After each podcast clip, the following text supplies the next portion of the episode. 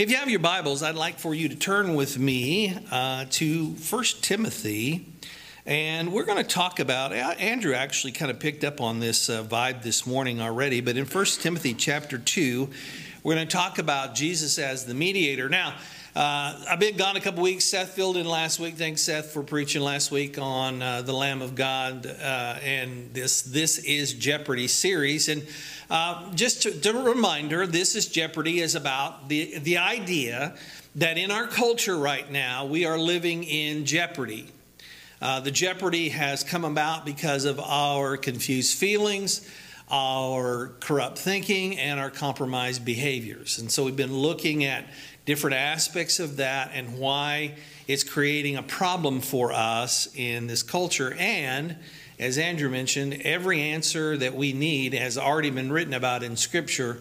Jesus in representing all the different characterizations of who he is and his uh, the names that he has given we've been examining those to help us understand how he can help us get out of jeopardy he can heal us when we're inside of jeopardy he gives us hope so that we can overcome that jeopardy today we want to continue that series here as we talk about Jesus as the mediator. And it's a perfect time to talk, talk about this because we are having midterm elections next week. We'll have the election polling site set up here at the church on November the 8th.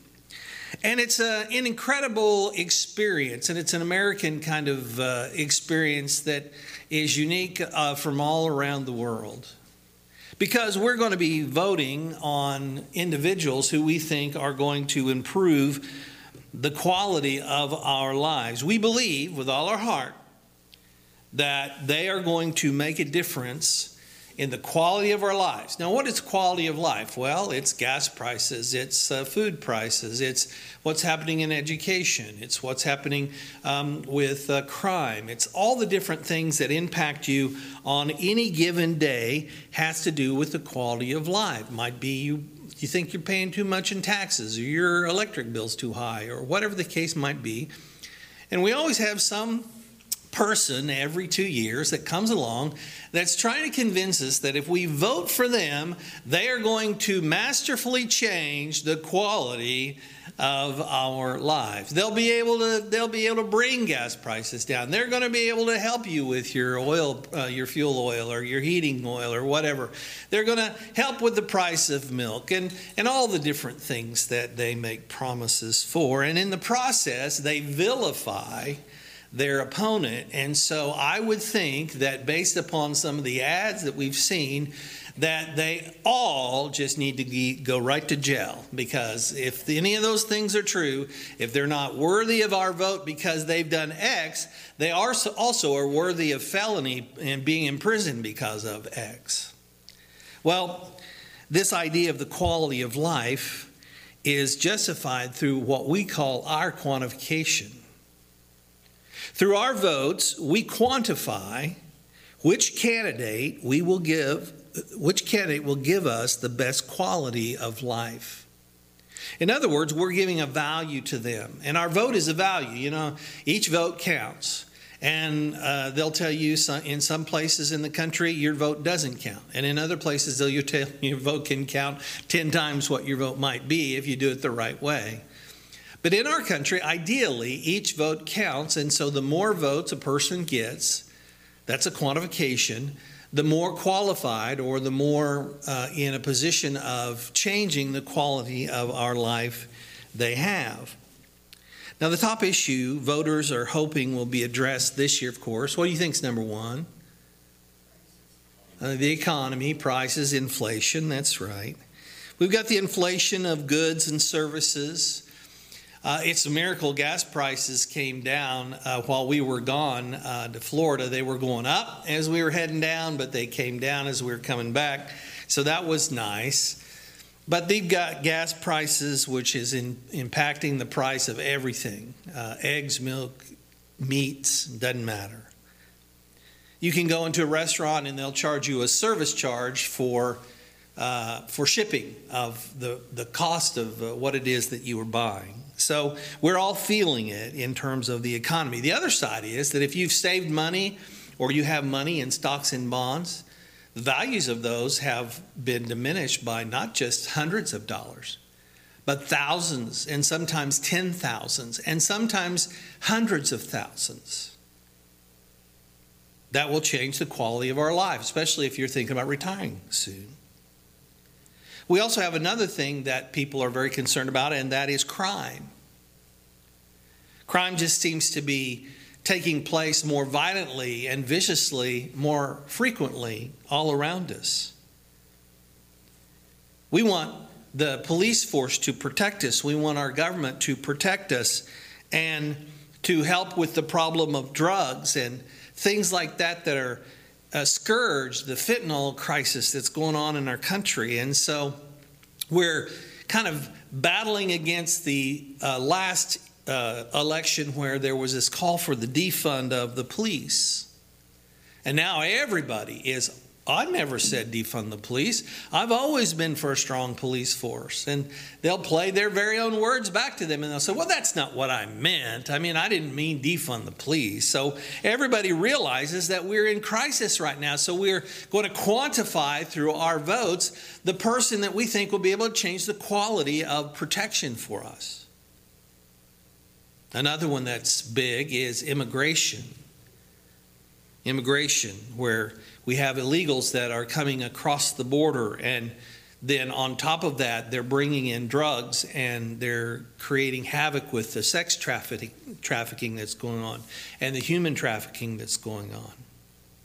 And even though that has been kind of downplayed here in the last uh, month or so it's still one of those things that's impacting everyone in america there are others too. You'll hear you'll hear uh, the pundits tell tell us what it is that we're all most concerned about. But those are seem to be in the top three or top five, top ten, pretty regularly.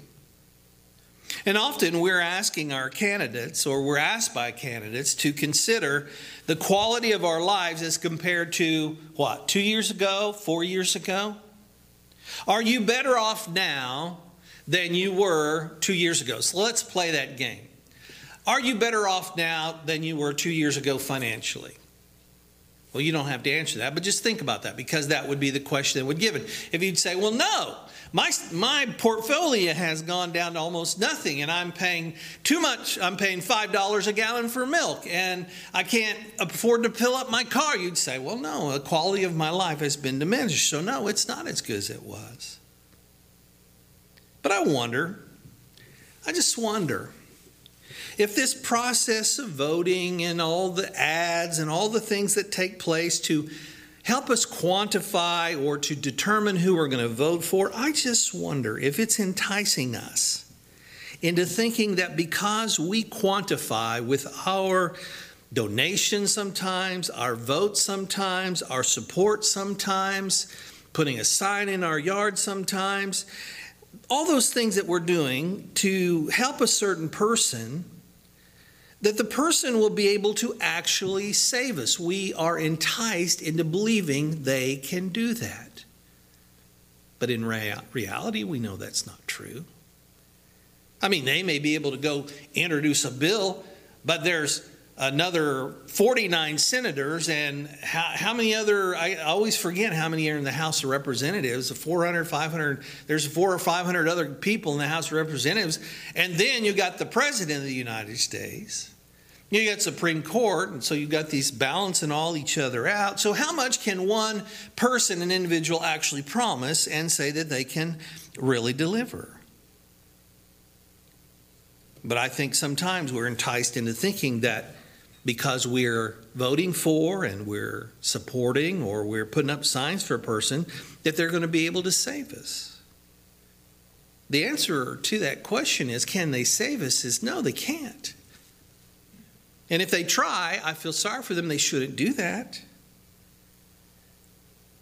They can easily compromise the quality of our living with the decisions that they make or how they vote or what they decide they want to support while they're there in Washington or they're in Columbus or they're serving in the county. But they're not able to save us. And our system was never designed for politics to be our savior and the government to save us. That really is the difference between having a mediator whose purpose is to save us by encouraging self governance and a manager whose purpose is to protect and promote our self governance. If we believe that the government is our savior, we'll try to support, quantify, give it value in that sense, but that's not its purpose. And that's not how our founding fathers set up our governance. They set it up so that we would self govern. They thought that the best kind of environment was for us to govern ourselves on a daily basis. And for our managers, those who have authority over us governmentally, to protect that process and to promote that process and to encourage that process. But unfortunately, the opposite is taking place. Our system of governance depends on a citizen's ability to self govern. But what happens when they refuse to govern themselves any longer? Our founders understood that personal morality based upon religion was a virtue upon which those who manage our affairs can thrive. They believed that if individual citizens would just govern themselves because they were being morally responsible to their God, they were expressing virtue through their religion, and the government would just protect that through freedom of religion, that the nation would thrive. And for the most part, it has. But something's changing. As I said, they understood that our power and our providence, the goodness of our government, depends upon self governance. George Washington said, Virtue or morality is a necessary spring of popular government. And human rights can only be assured among a virtuous people. Benjamin Franklin said, Only a virtuous people are capable of freedom. Samuel Adams said, Neither the wisest constitution nor the wisest laws will secure the liberty and happiness of a people whose manners are universally corrupt. He, therefore, is the truest friend of the liberty of his country who tries to most to promote its virtue. John Adams stated, We have no government armed with power capable of contending with human passions unbridled by morality and religion. Avarice, ambition, revenge, or gallantry would break the strongest cords of our Constitution as a whale goes through a net. Our Constitution was made only for moral and religious people, Adams said, and it is wholly inadequate to govern to, go, to the government of any other.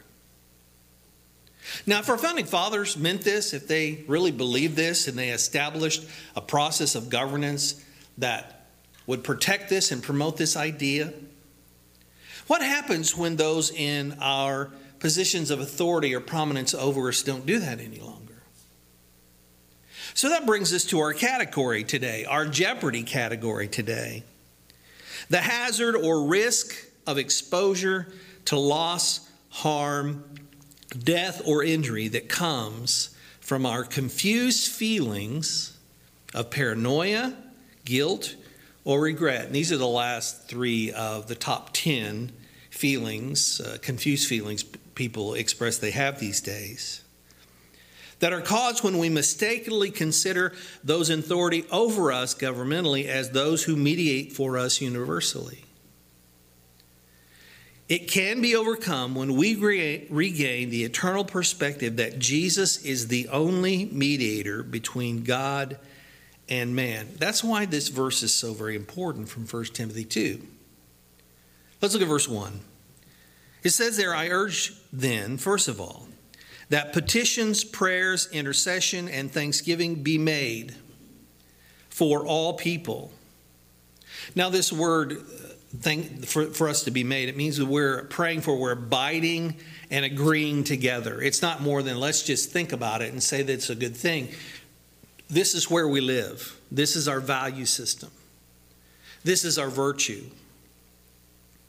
We are praying for those, we're interceding, we're thanking God for all people, especially for kings and all those in authority, that we may live peaceful and quiet lives in all godliness and holiness.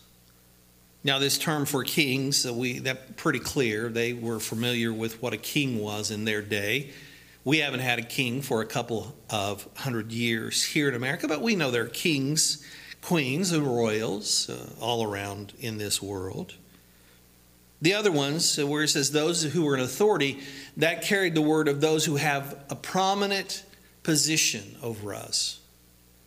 Those who are managers or those who have been given the opportunity to watch over us in a government situation. We're to pray for them.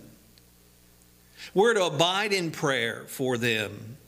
And we're to intercede with God on behalf of them, asking God to open up their minds and make help them see the light. And we're to be thankful for the good things that they do. We're to be proactive in this. Why? Because they'll be held accountable to God if they don't handle their job well. James says that we'll be judged more strictly as teachers. I would imagine that if that principle were attached then to political leaders, they will be judged more strictly because they've been given responsibility. To whom much is given, what? Much is required.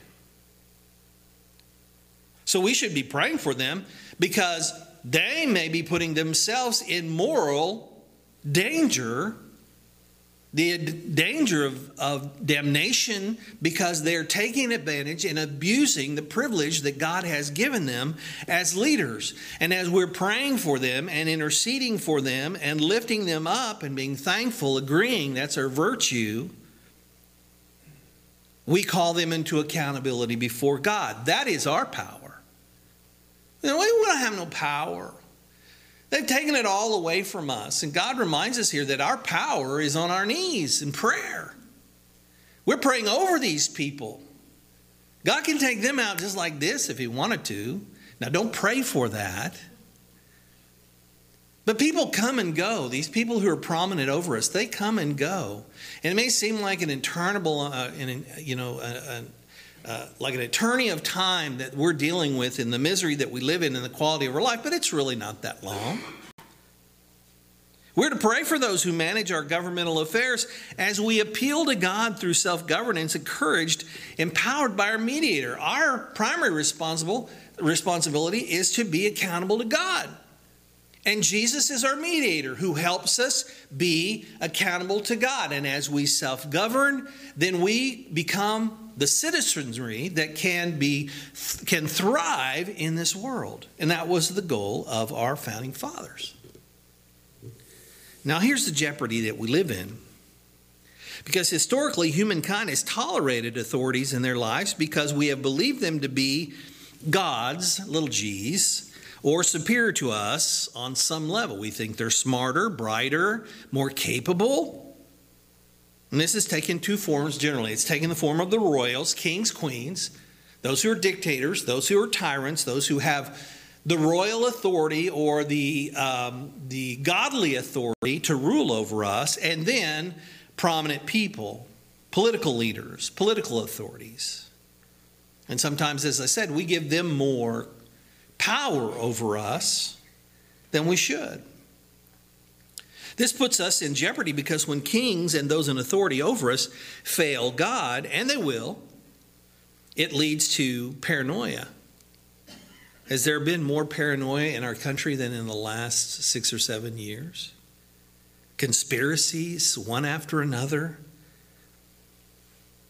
We have paranoia about the people around us. Our neighbors, did they vote for him? Surely not. We have paranoia that they supported somebody we think might be crazy or might not be capable, or voted for those who are failing and now they feel guilt and regret. I sometimes wonder about how those who supported our most recent president feel. I wonder do they feel guilt, regret because their vote has created some of the issues that we're dealing with? And they could say the same thing before to someone else, though. So we got all this paranoia, guilt, regret that's going on in our culture right now, and none of us trust each other. None of us have any hope in one another. And this is the nasty byproduct of losing sight of what our founding fathers created for us in self governance. Is that if we looked at Jesus as our mediator and we say, Jesus, help me be the kind of person I need to be before God, I'm going to be the best citizen of any country that I'm in right? But the devil, he likes to get in and he likes to mix things up. And our form of government depends on self governance. So, to make it work, God has given us the only mediator we need so that we can fully rely on Him, even as we respect those He gives the privilege to serve us as prominent in our lives. Don't give them power. You can give them prominence, but don't give them power. That's what they want. And they'll do everything to protect that power. You take your power back over that by praying and putting them in accountability before God. Because God has told, told, told all of us that we need to be responsible to Him through our mediator, Jesus Christ. So here's the Jeopardy clue for today. When our feelings are confused by the paranoia that those in authority over us are ruining our lives, or we feel guilt or regret because we didn't work harder to prevent, prevent them from getting that power, or maybe we supported them and they're letting us down. This intermediator, inter, intermediary, helps us regain the eternal perspective through the knowledge of truth, which teaches us to pray about those in authority while devoting ourselves to virtuous, virtuous self governance because we have a Savior who imprints the law on our hearts and ransoms our imperfections? And the answer is who is? Jesus the mediator. You know, Jesus did all that, but he does, just as the mediator. And it does make a difference because of the system of governance in which we live. So we have to ask the question well, what does he do as our mediator? Well, the Bible makes that clear to us. He does a lot of things, but we're going to focus on two things. The first of all is as a mediator, he imprints God's law on minds and hearts, so we don't have to have a lot of written laws and regulations that we have to refer to to guide us.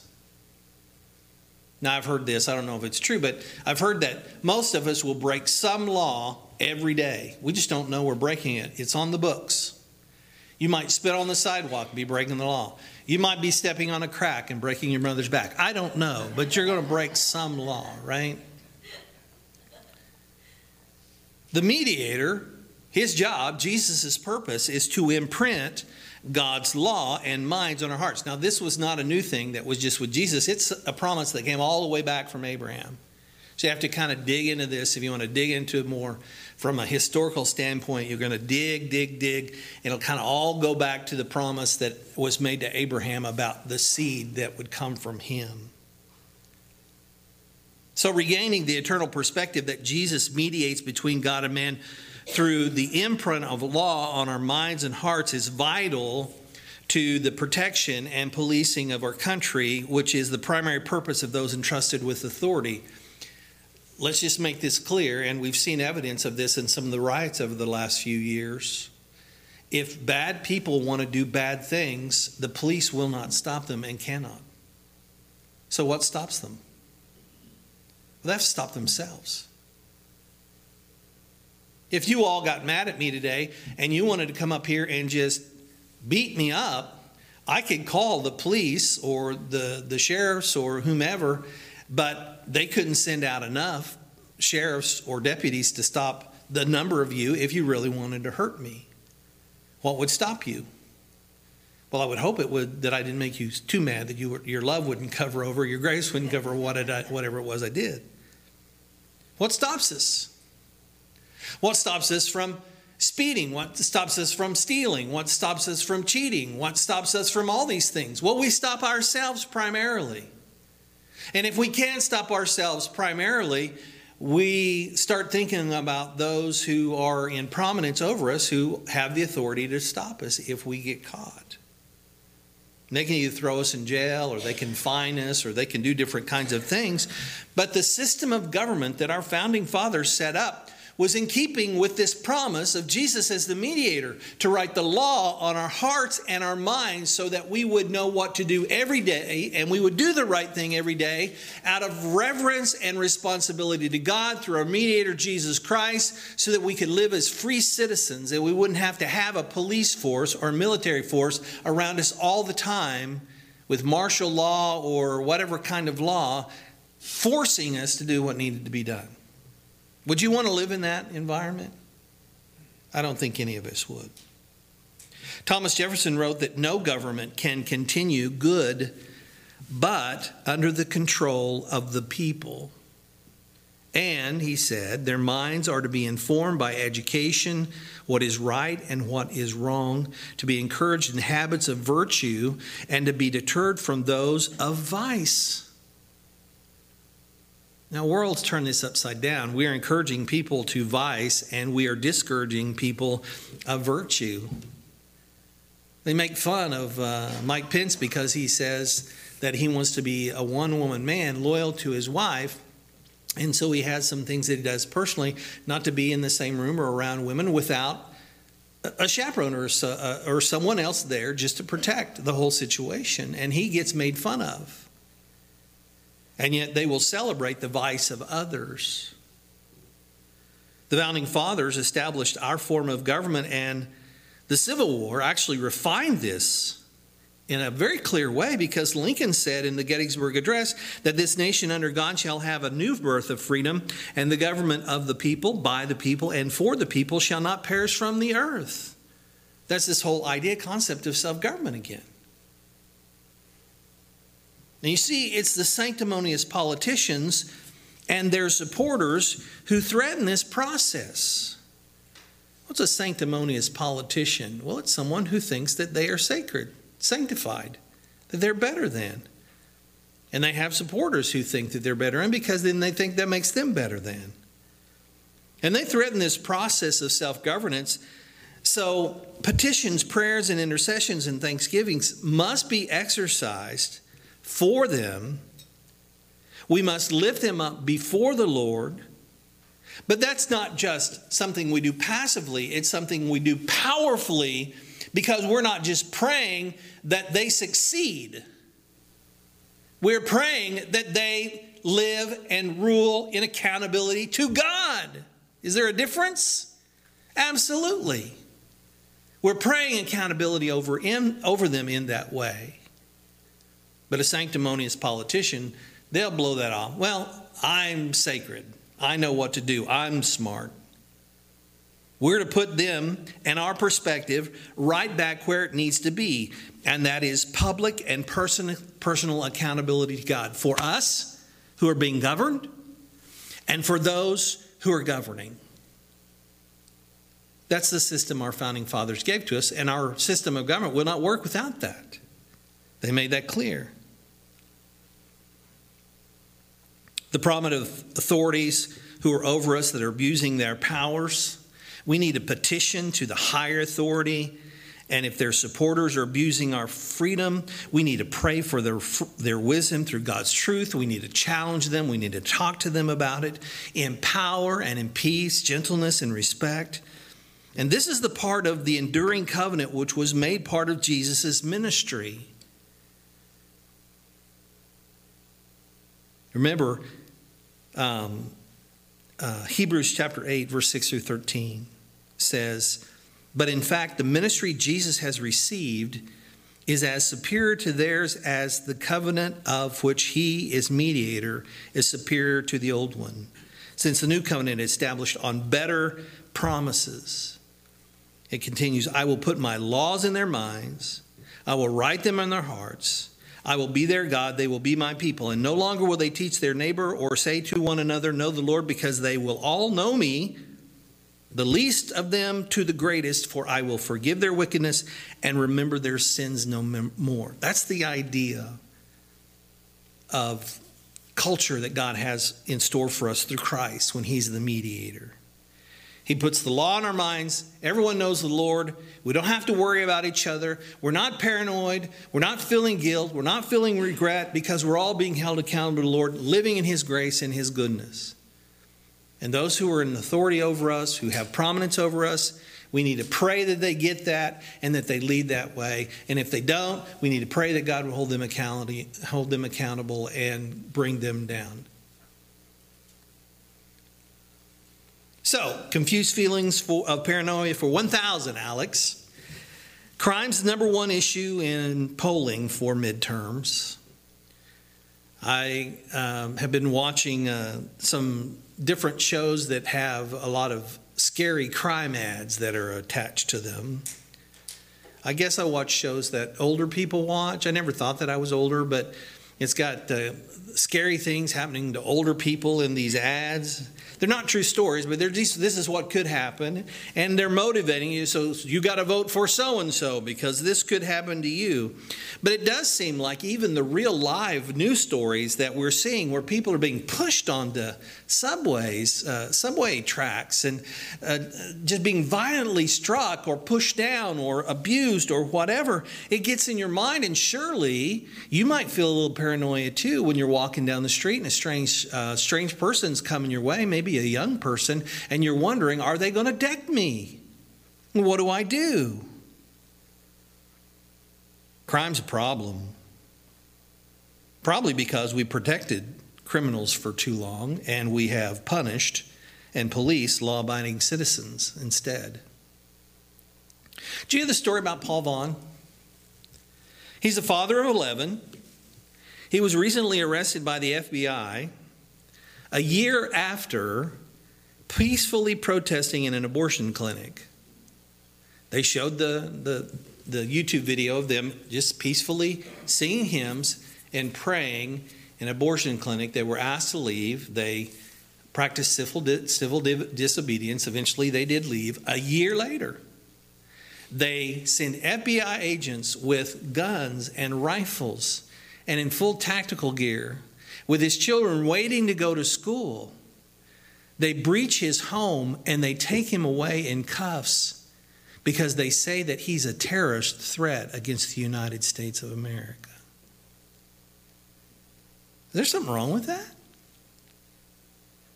I saw him interviewed. He's a pleasant man, soft spoken, looks like Jack Wine in some ways. Just a gentle person, just a gentle man. You think about are we policing the law abiding and promoting those who are breaking the law? We have soft on crime DAs who are relaxing, who are releasing violent criminals right back onto the streets after they're being arrested by the police. But are we praying over all of this? Are we abiding and agreeing in prayer with other believers, asking God to write His laws in their hearts and minds? Like He says, I urge you then that petitions, prayers, intercessions, thanksgivings be made for all people that we may live peaceful and quiet lives in all godliness and holiness. God is making us a promise here that if we pray for those in power for over, uh, that are over us, we can have peaceful and quiet lives in all godliness and holiness. And you have to remember the context that Paul is writing to Timothy in this. The Roman government was the iron fist of tyranny over all the people at that time. And in that circumstance, we were encouraged, they were encouraged to pray for the king, for the emperor, all those in authority, though, so that they can live peaceful and quiet lives in all godliness and holiness. Praying over this election gives us peace and it quiets any paranoia that might threaten us. We also have a mediator who perfects our imperfections through faith and forgiveness. This is the other side because we have to really regain the eternal perspective that Jesus mediates between God and man through perfecting our imperfections because it's vital to the promotion and progress of our society.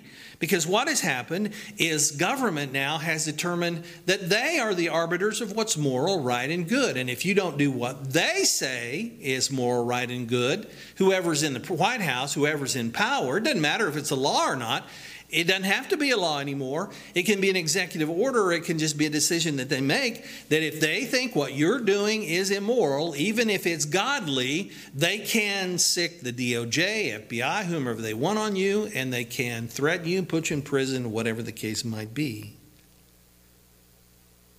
We've learned that over vaccinations in the last couple of years.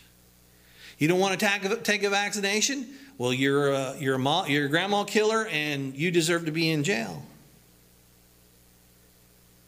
We're dealing with this system where in our society, um, those who have the primary purpose and are entrusted with authority, they're promoting imperfection.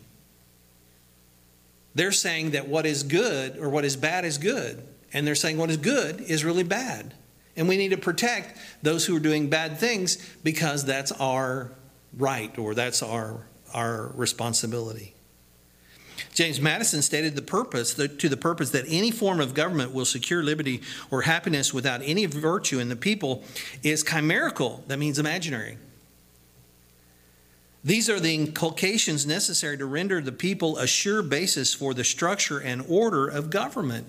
It takes virtuous people, godly people. People who are looking to Jesus as the mediator between them and God. And it's sacrilegious. It is the sacrilegious politicians who threaten this principle. Sacrilegious just means that the religion, the idea of the Bible, what Scripture says, it doesn't carry weight. It is uh, wrong. So, sacrilegion would be someone who'd say, I'm not going to believe what the Bible says because I know what's best. And I'm going to make sure everybody does what I say is best. That threatens this principle uh, of self governance. So we're to promote progress through knowledge of truth, which teaches Jesus as our only Savior and mediator. We've stopped doing this.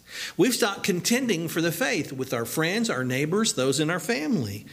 Jesus is our only example of the only perfecter of our imperfections. Hebrews chapter 12. You're familiar with these verses. Read 1 through 24 sometime today or at some point. I'm not going to read all of that. But he says, Therefore, since we are surrounded, verse 1, therefore, since we are surrounded by such a great cloud of witnesses, let us throw off everything that hinders and the sin that so easily entangles, and let us run with perseverance the race marked out for us, fixing our eyes on who? Jesus, the pioneer and perfecter of our faith. For the joy set before him, he endured the cross, scorning its shame, and sat down at the right hand of the throne of God. Consider him who endured such opposition from sinners, so that you will not grow weary and lose heart. He's telling us you will be opposed in doing this, but don't give up.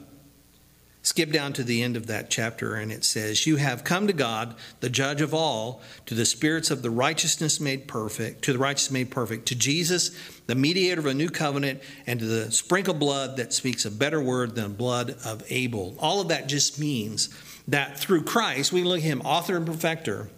He's the one who's perfecting our imperfections. He's the Lamb of God, as Seth talked about last week, the unblemished sacrifice that washes away our sin and makes whatever we've done bad, if we confess it to Him and we want to be accountable to Him through His grace, He cleanses that and washes that away. Now, the process of the world is different. It wants to mark you as imperfect and tell you how you can change politically in order to be made perfect. But only Jesus is the one that can deal with our imperfections. And that issue, that little statement of the blood of Abel, there's a whole historical background behind of that with what happened with Cain and the curse on Cain. So if you want to read that or talk to me about that later, I'd be glad to talk to you about that. That really leads us to the confused feelings of guilt and regret for 2000, Alex. Because another midterm issue concerning Americans is education. Students are being guilted by progressive teachers and students and forced into expressing regret about our history. They're censoring free speech on campuses to protect their delicate position and cursing anyone who disagrees. Now, that sounds silly, but wouldn't it be great if you could say, I don't believe anything that you believe. You're hurting my feelings when you challenge it, so you're bad. You should go away. I would have tried that on my brother when I was little, but it would not have worked, right? But that's what's happening. There's one scary censorship story after another about tenured professors, people who've worked in their positions as teachers for decades, who are losing their jobs overnight because they hurt the feelings of some person in their class. And in one case, the, little, the girl was not even in class when the professor said something. Someone, uh, some other person who was there that day was explaining what the professor said. She got mad. She started a whole thing against him and got him fired. There are a lot of things like that going on. Dr. Phil's even talking about this stuff right now. He, filled up a, he stirred up a big controversy by revealing that on many college campuses, so called progressives are censoring free speech. Often, any religious or moral speech is being censored. But they're allowing others to intimidate through guilt and shame so people regret what they believed in for centuries, just on the whim of a 20 year old.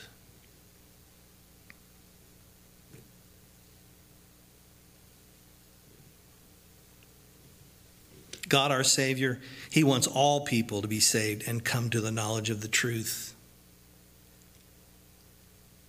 For there is one God, one mediator between God and mankind. It's the man Christ Jesus who gave himself as a ransom for all. That's what we need to be standing up for. Christ Jesus as our mediator because God is the judge. So don't let anyone guilt you or push you to regret because Jesus is the mediator of the new covenant of our perfection from of perfection of our imperfections. And our founding fathers knew that and encouraged that in our governance, self-governance. So pray and vote for what God wants. He wants leaders who will encourage accountability to Christ, who will stand up for our religious principles and values, biblical morality and virtue. Oh, I'm sorry. The primary purpose of any authority, majestic or managerial, is to protect and promote a culture in which we can live peaceful and quiet lives, self governed in, in godliness and holiness. And it's when we it is when the princely and the prominent usurp Jesus as the mediator between God and men through authoritarianism and abuse that the quality of our lives are threatened. But we have power. We must never give in to confused feelings of paranoia, guilt, or regret because through Christ Jesus our experience can be redeemed if God's laws imprinted on our hearts and minds and our imperfections are perfected through faith and forgiveness. Then we're no longer manipulated by those in this world. So, what can you do? Well, next week, November 8th, there'll be people voting here. You can pray over what happens here in this building. You can pray over what's happening in your life and who you vote for. You can pray over every person that you know. You can pray for those candidates that you believe God could use to help us change a little bit of the quality of our life, but not as our saviors, but as those who will promote and protect what our founding fathers put in place. That is, the virtue of self governance and accountability to our Creator. Powers in the prayer. Powers on your knees before the Lord. Praying for accountability in all these areas. Pray that way. Let's pray together. Father, thank you so much for this opportunity to open up your word today.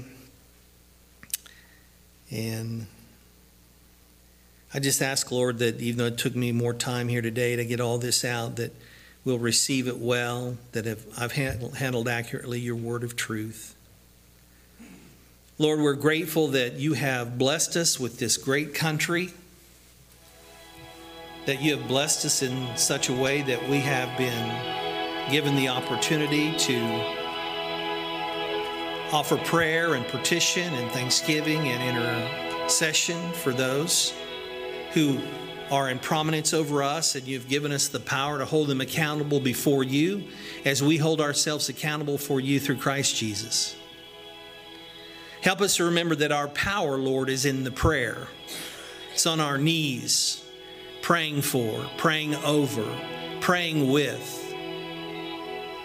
That you'll use that to help heal this country from some of the bad things that are going on right now that we've even mentioned today that we'll find your hand of blessing be upon us and that you be present among us again as we live with you in our hearts all over this great nation that you bless us with.